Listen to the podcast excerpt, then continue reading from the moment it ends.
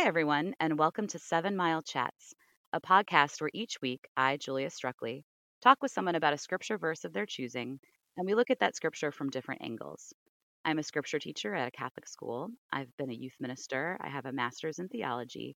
But the purpose of this podcast is just to have a conversation about scripture and try and apply it to today's world. And today I'm walking and talking with someone I have a mutual friend in common with, but we've not officially met, but I'm very excited to talk to.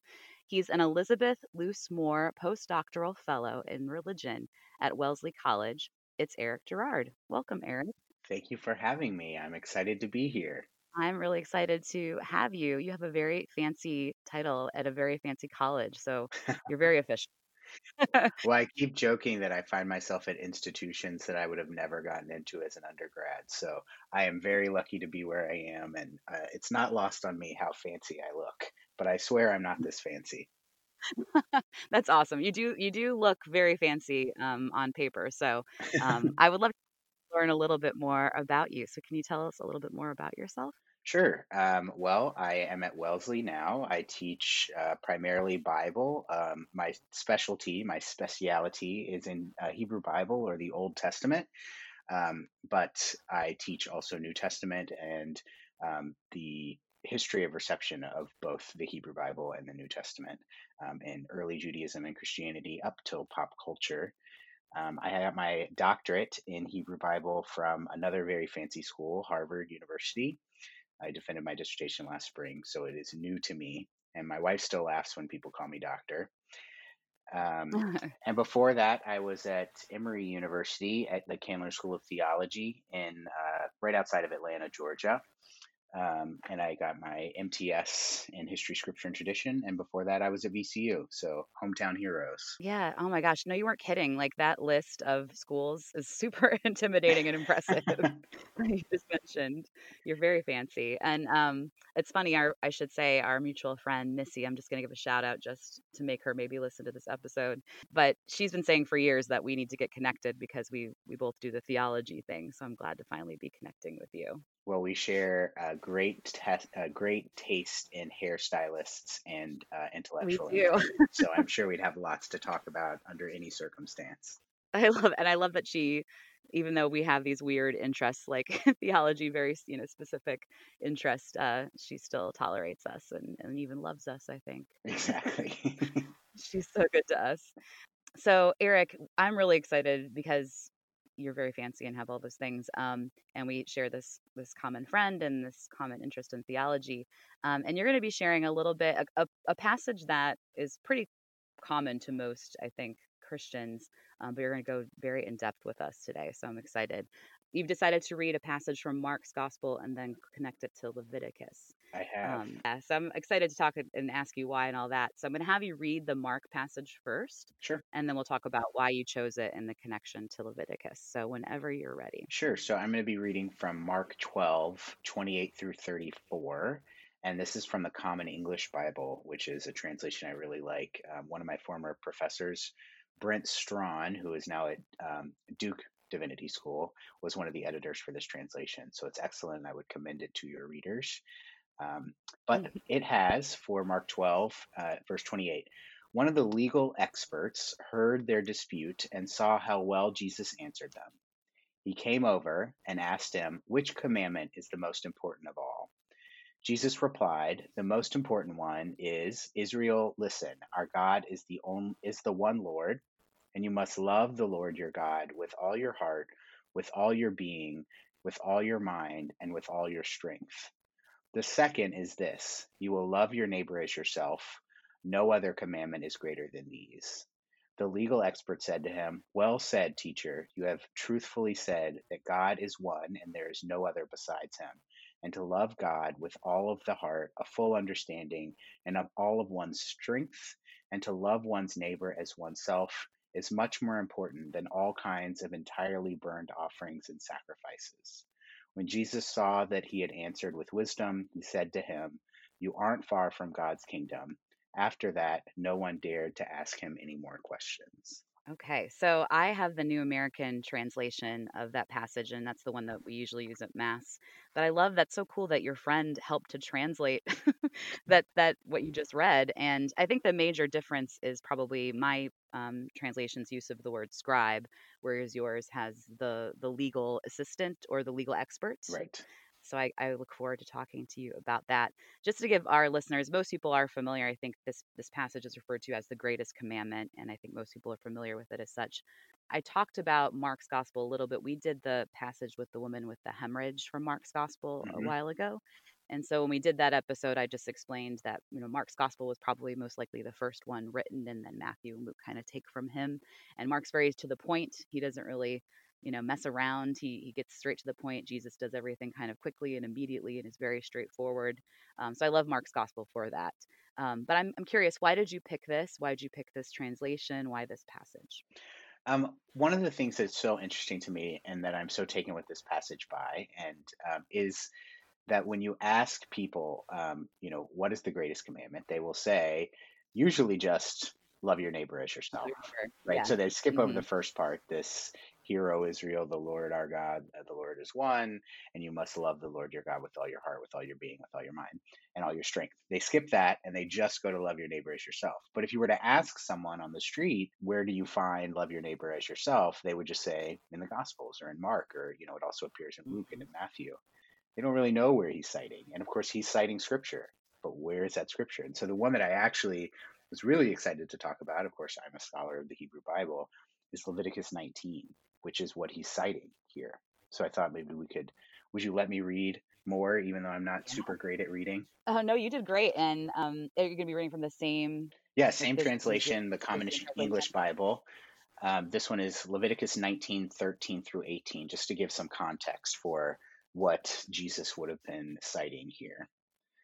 So Leviticus 19, verse 13 starts out You must not oppress your neighbor or rob them. Do not withhold a hired laborer's pay overnight. You must not insult a deaf person or put some obstacle in front of a blind person that would cause them to trip. Instead, fear your God, fear your God, I am the Lord. You must not act unjustly in a legal case. Do not show favoritism to the poor or deference to the great. You must judge your fellow Israelites fairly. Do not go around slandering your people. Do not stand by while your neighbor's blood is shed. I am the Lord. You must not hate your fellow Israelite in your heart. Rebuke your fellow Israelite strongly so you don't become responsible for his sin. You must not take revenge nor hold a grudge against any of your people. Instead, you must love your neighbor as yourself. I am the Lord. Ugh. So Leviticus, to give a little bit of background, because I have not talked about Leviticus or any passage from it, I actually myself really don't find myself going to Leviticus that often when I teach the Torah.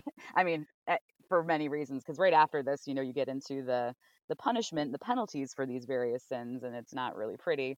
But to give people background, so Leviticus is part of the Torah, the third book in the Bible. It was written during the time of Moses, and really is a whole book of laws specifically pertaining to a lot of rituals for the people at the time, specifically like the Levite priests at the time and what they should do, should not do. And it, they're leaving Israel, so they're, or not leaving Israel, they're going towards Israel and, and just going to be starting their life after leaving Egypt. So I think these laws, you know, are trying to give the people some direction as they they get into Israel to form their own communities. Um, but in today's context, a lot of this stuff is hard to is hard to understand. So I'm very glad that you picked it, and I love this passage specifically. So um, why don't you go ahead and you know jump in and, and correct me if I'm wrong on any of that, and also um, you know how does this connect then to the Mark the Mark passage? Yeah. Um, well, I guess I would nuance a few things here. Um, that this particular passage from Leviticus 19 comes from a particular part um, that is debated by scholars whether it's its own thing, but generally the material in Leviticus 17 through 26 is called the Holiness Code because it has a great concern with holiness.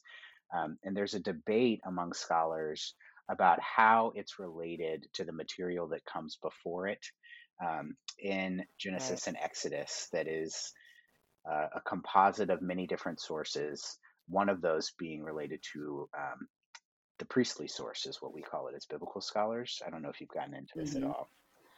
Well, not with my listeners at all. I understand that, you know, with the, what we're, I understand what you're talking about. Um, I teach middle schoolers all day, so yeah. I really don't it's been a while since grad school that I've like delved into all of that that but yeah I, I understand it and if you want to explain it more feel free. Sure so I think it's uh it's interesting so your readers might be interested because they're excited about the Bible that there are many different accounts of the same story in the Bible so if you were to read Genesis 1 and 2 very carefully you would see that one account is very orderly um, it has a seven day creation or really a six day creation with a day of rest and then the other one is this story about Adam and Eve.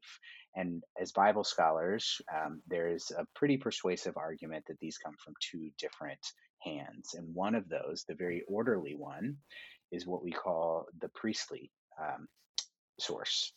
And so there's some argument biblical scholar amongst biblical scholars because you know we're into these very interesting topics about whether the narrative portions of the Pentateuch, the first five books of the Hebrew Bible that are attributed mm. to the priestly source, are before or after the Holiness Code, whether the Holiness Code comes first and you get all these laws, and from these laws, you create stories that sort of explain how these laws came to be, or whether you have all these stories that predate the law and then the law comes along to uh, explain how the priests and the people of Israel should conduct themselves in relationship to temple worship.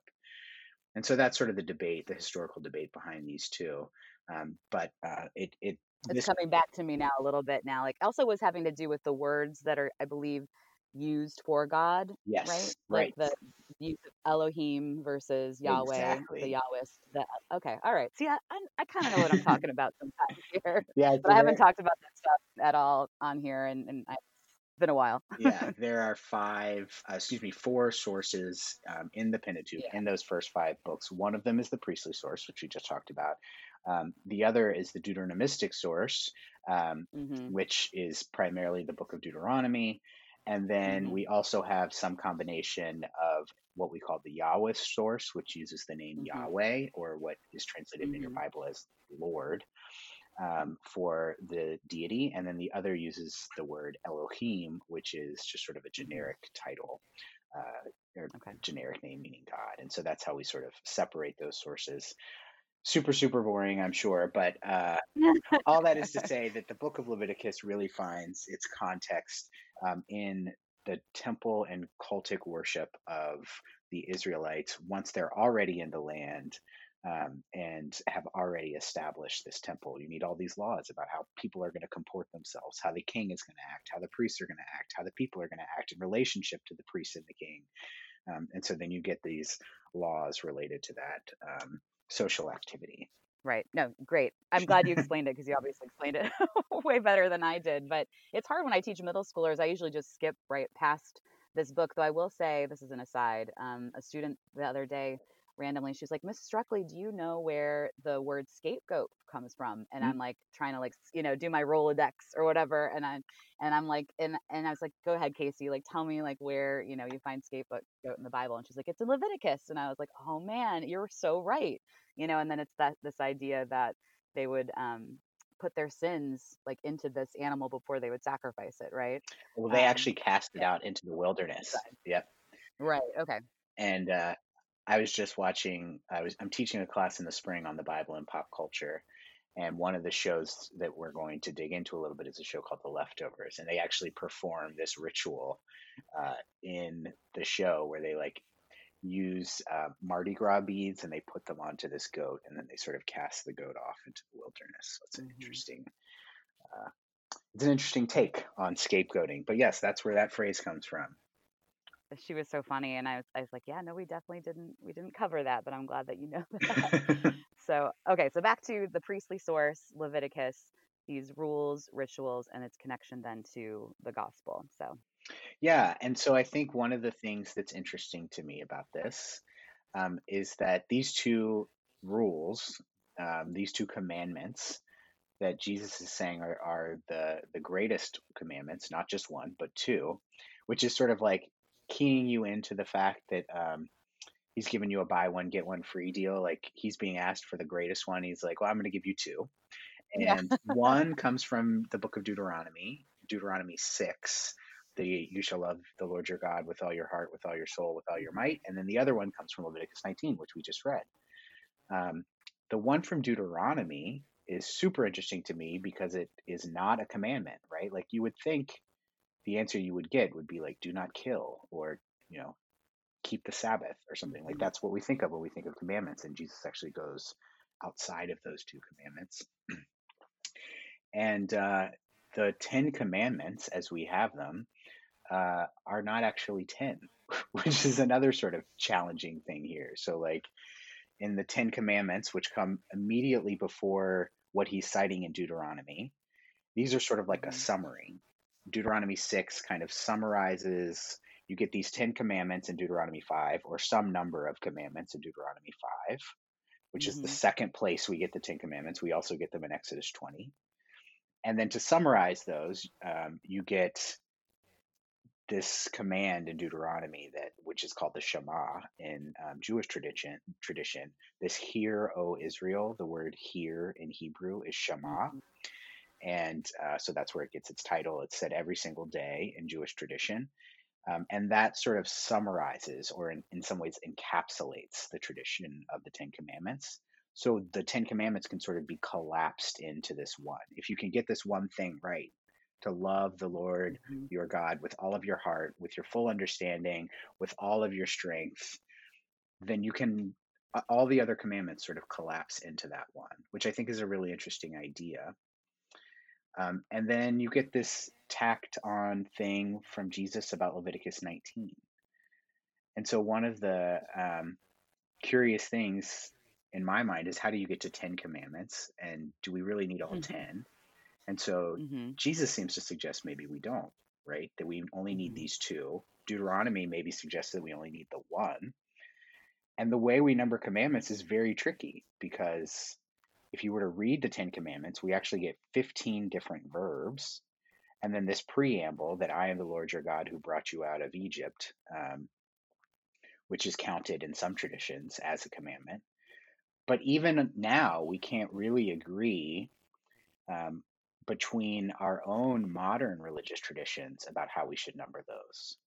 So, mm-hmm. yeah. Um, I mean, that's probably I've something that, that is interesting for your for your seventh graders, I would think. Yeah. So I when I do talk about Deuteronomy a little bit, you know, I mentioned that it means like second law and that the commandments are mentioned in Exodus and then also here. Um, and I'm looking at right now chapters five and six of Deuteronomy.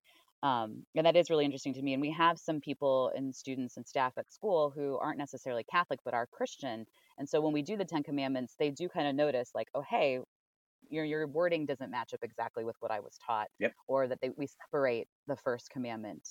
And so I don't know if you want to speak a little bit more to that because uh, that is interesting to me. Yeah, I mean, like if you were to think about trying to give your your students or a young child a mnemonic device and have them number the commandments, it just gets really tricky because in the Catholic tradition. Mm-hmm the I am the Lord your God, you shall have no other gods before me, you shall not make for, yourself an idol, those are all one commandment for Catholics.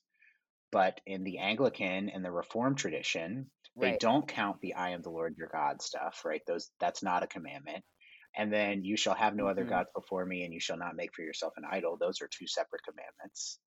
But then in Orthodox Christian, um, in the Orthodox Christian community and in the Jewish tradition, in the Talmud, those are three commandments. I am the Lord your God. You shall have no other gods before me. That's one commandment. And then you shall not make for mm-hmm. yourself an idol is another commandment. And then do not take the name of the Lord your God in vain. That's a third commandment. And so like there's there's this ambiguity about okay, we have 10 commandments. We know that because Exodus 34, Deuteronomy 4, Deuteronomy 10, they all say 10 commandments, 10 commandments, 10 commandments. And so what you have yeah. now is this commitment to the number 10, but no real way to figure out, well, where, how do I number these? You know? So I think that's a really interesting question.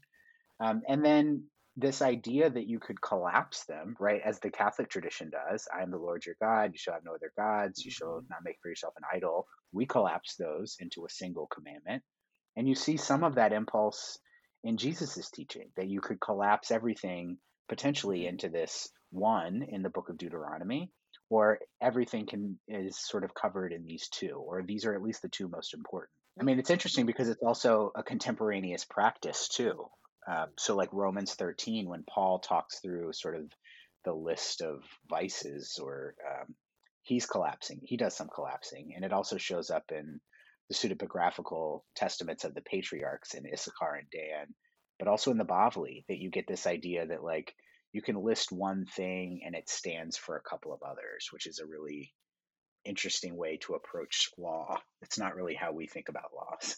Right. And so I think when I do teach Old Testament to students and just people today in general, and this is my opinion, but we want like the the literal, you know, we want to take everything at face value. And I always try to tell them like you can't really do that. There's there's if we do that, then we're going to get into this like legalistic. Uh, it just would be kind of like what is right, you know, what is it? Is it this? then? And it's really I think what Jesus does is like the point of this is you know we need to get the spirit of this like what is the point of all of this not necessarily what specifically i don't know if you agree with that but um you know like when we when i teach a lot of the old testament stuff i just try to make sure that they understand the spirit of it and what you know do you know what i mean yeah i mean i think there's a really persuasive argument for what jesus is trying to do here so there's a um, mm-hmm. a professor of new testament at yale her name is adela collins um, and her husband is John Collins, who teaches Hebrew Bible. So they're a power couple in Bible. And uh, she has this really interesting article that that what we see in the Gospels is um, this attempt to merge, not just in this particular um, story we get about Jesus, but all over, is this attempt to merge sort of Greek thinking with um, mm-hmm. traditional um, Israelite scripture and you know the Hebrew Bible, sort of like what what would come out of early Jewish interpretations of the Bible. And so there's some mm-hmm. of that, I think, in when we look at the contemporaneous texts that we have from that time, like the testaments of the patriarchs, they seem to be doing something sim- similar. So, like in the testament of Issachar, you get, Keep therefore, my children, the law of God, and get singleness and walk in guilelessness, not playing the busybody with the business of your neighbor, right? Don't tell lies. But love the Lord your God um, and your neighbor. Have compassion on the poor and weak. Bow down and back unto husbandry. Like it's a really interesting sort of like combination. You get a similar thing in the Bavli, and so like this idea that test that um, that commandments can kind of collapse in on each other in order mm-hmm. to sort of get us to a, a, a, a point that summarizes seems to be circulating at the time. And I don't actually think that's that uncommon for us. Like when you ask people to visualize the Ten Commandments, they see in their head Charlton Heston holding two tablets. um, and so, like, this idea that you would have two tables in the commandments is actually supported in the commandments themselves, where you have kind of two different tables one dealing with how you should relate to God, which is sort of like mm-hmm. a vertical relationship, it goes up and down from you to the deity in the sky. And then another table about how you should relate to your neighbor. So if you and I are sitting next to each other, how I should relate across to you, a horizontal relationship. Um, and so, like, the idea that half of them, roughly, I am the Lord your God, you shall not have any idols, blah, blah, blah, remember the Sabbath. And then you get these these commandments honor your mother and father, you shall not kill, you shall not commit adultery, you shall not steal, you shall not bear, bear false witness, um, covet your neighbor's wife, covet anything that belongs to your neighbor. Those are all about how you should relate to one another. And so I think what's interesting too about that collapsibility is that there are also arguments that the whole book of Deuteronomy is structured off of the Ten Commandments. Mm-hmm. So you have, you know, the commandment to honor your mother and father, which is the fourth commandment or the fifth commandment for Catholic, uh, for Catholics. You get this huge block of material in Deuteronomy 16, 18 through 1822 that are all laws about people and authority. So judges, officials, kings. So, this idea that your mother and father are not just your mother and father, but sort of the parents of the community and how you should relate to people in authority. And so, like, this idea that laws would collapse in on themselves, not just for expediency or priority, but as representatives of a whole, right? So, if I can remember this one commandment to honor my mother and father, it will remind me that that same respect that I give to my parents, some version of that is due to every person in authority, to kings, to judges, to priests, to prophets. Um, and so it really structures the whole society. So it's not like I can honor my mother and father and be done with it. It's I can honor my mother and father, and that structures how I relate to every other person in my community, which is a different way, I think, to think about it than I think how most people would assume um, Mark is working. Does that make sense? Yeah, and I did not realize that the way that Deuteronomy is structured is is such, but that makes sense to me. And I think I, you know, a lot of these traditions and, and passages were passed down orally, right? So this would help them to remember, I would think, to the way it's structured to help them remember all of the things that you just mentioned. Yeah. Um, and it sort of yeah. like allows you to sort of potentially contextualize, right? Like, why Mhm. should I respect Right. the king or why should I respect a prophet or a priest? Well, these are sort of parents of the community, and I'm commanded to um, honor my mother and father. There's lots of debate about what that means. I don't think we need to get into that. But if that's true, Sure. if um, if if commandments work, if you can collapse commandments in on each other, so you have the example with the Ten Commandments, this one commandment table of commandments that deals with the, your relation, your um, vertical relationship to God, and this other commandment table that relates to how you should relate to the community. What's interesting is that the greatest commandments that we get from Jesus do that exact same thing, right? hmm So Deuteronomy, his quote of Deuteronomy 6 says, You shall love the Lord your God with all your heart, with all your soul, with all your might. That looks very much like our vertical commandments in the Decalogue. And then the other one we get is, You shall love your neighbor as yourself, which looks very much like the horizontal table from the Mhm. Decalogue, you know? Hmm Yeah, and that's I think my students get that when we do the Ten Commandments. They understand that the first three, the way that that Catholics that we teach that are structured, you know, relate to that vertical that you're they're mentioning, and then the other seven relate to the horizontal. And so it is really interesting that Jesus, as you mentioned, collapses those and but still sticks to that structure, and, and that's why he's Jesus, and that's why he's, you know, that's, that's Teacher why par excellence. Exactly.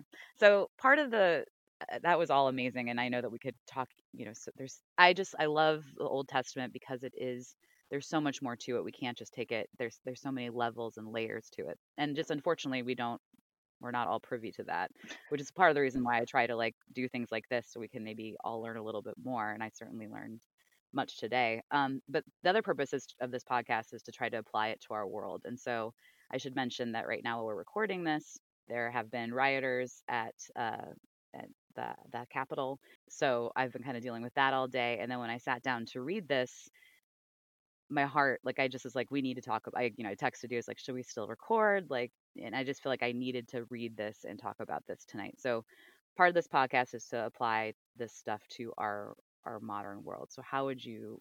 Can you make these connections? Like, what is this all saying, and what does this mean for us today, Eric?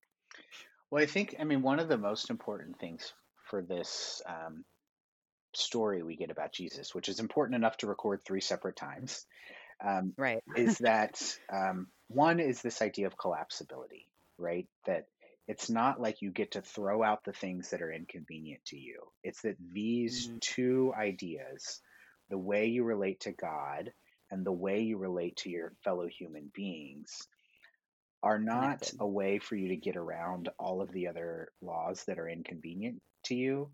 They work as mnemonic devices for you to redirect your attention to all of the law. So, on the one hand, I think that's an important takeaway. But in light of what's happening today, I think it is helpful for us to reorient how we think of our community. Because it's very easy for us to define our community's boundaries by those that we share relationships with, when we can Mhm. see them, when we can touch them, when we love them and care about them intimately. Th- those are the easy people to love, right? I would never, you know, we you would you would be hard pressed to find someone who's going to kick out a relative or a best friend if they're in need. Mhm. But that's not what this says. And I don't mean to sort of draw this very wide net around neighbor that I think is sort of very tempting in a modern context to say that everyone is our neighbor. I don't know that that's hmm true, and that's not necessarily what I'm trying to say. But the but the circle around a neighborhood in this is not just who is convenient for us, right? That we have some Right. responsibility to our community beyond those that are convenient for us to love, I would say. Right. And I mean, Christ mentions that too. There, you know, the that idea that it's easy. I mean, he specifically says it's easy to love your your family member, but love your enemy. Right. You know, that's I think that's hard. uh, and I don't, you know, there's no simplifying it. It's it's difficult. Um, but it's good for me to reflect on, especially today, and especially in this this year that we've just had. Um, it's been very divisive and and stressful. What else would you like to say about these these words or this passage? Is there anything else you'd like to say as we kind of wrap up? Um, I mean, I think it's a matter of so we would think of maybe the opposite of a neighbor as a stranger, or the opposite hmm of a mob as a protest. And just to point mm out that depending on what side of that you're on, they're exactly the hmm same, right? hmm So depending on what news channel you watch, or you know, depending on what side of the fence you're on, someone might look like a stranger or look like a neighbor, just depending on your own social location. And to sort of challenge oneself, why do I? I, think it's too much to ask to immediately start eh, to embrace people who you might have defined as your enemy or as a stranger in your community hmm but you could start with the question of why. Like, why is this person a stranger to me? Why are they an enemy to me? Right. And maybe there are some valid reasons. You know, like I, I would never encourage someone because I'm a proponent of mental health to continue to subject themselves to someone who does them great harm, but to start to interrogate one's own motivations and say, why isn't this person my neighbor? Why do I think of them as a stranger? As an interesting starting point in how we redefine the boundaries around our neighborhoods. I think that's so well said, and that's something that I've come back to. Um, we did the Good Samaritan a few weeks back, and so obviously that kind of is, is related, and just trying to find commonality. Um, I agree with you, and also we need to take care of our mental health, and that's important. And we should be, if we need boundaries for a specific reason, but um, also trying to find commonalities if we can you know i think it helps um, make that stranger less strange and we try to see what we have in common not just what we have um, in opposition so that was really well said um, eric it's been so amazing to have you on and um, i can't wait to tell missy that that we had an awesome conversation and that you're so smart and so good at what you do um, at the end of the podcast i like to uh, let people plug any projects or events they've got going on or social media that they'd like to or websites. So is there anything you want to plug at the end Um? I don't. I would just say love your neighbor as yourself. Can I can I plug Leviticus Yes. 19 Amen. because uh, I I would say maybe if I could take it one step further to love a stranger as your neighbor, maybe. Ooh, I like that. Yes. Amen. Oh, Well, thank you so much again. And for those of you who do have social media and want to follow, I have a, a social Instagram for this podcast at Seven Mile Chats. You can also follow me on Twitter if you want to talk scripture or education with me at Miss Strukely1, M S S T R U K E L Y 1. And I'd be happy to talk scripture with anyone who wants to talk scripture with me. And thank you again, Eric, I did think of one place that we should plug, which is Parlor Salon in Richmond. do If you need a haircut, yeah. I've got somebody for you. You got to go see Missy at Parlor. Yes, This this this podcast brought to you today by Parlor. by Missy. She really did. She really made it happen. So yes, awesome plug. Parlor Salon, Richmond, Virginia. Go see our girl Missy. Thanks, Eric. Thanks, everyone.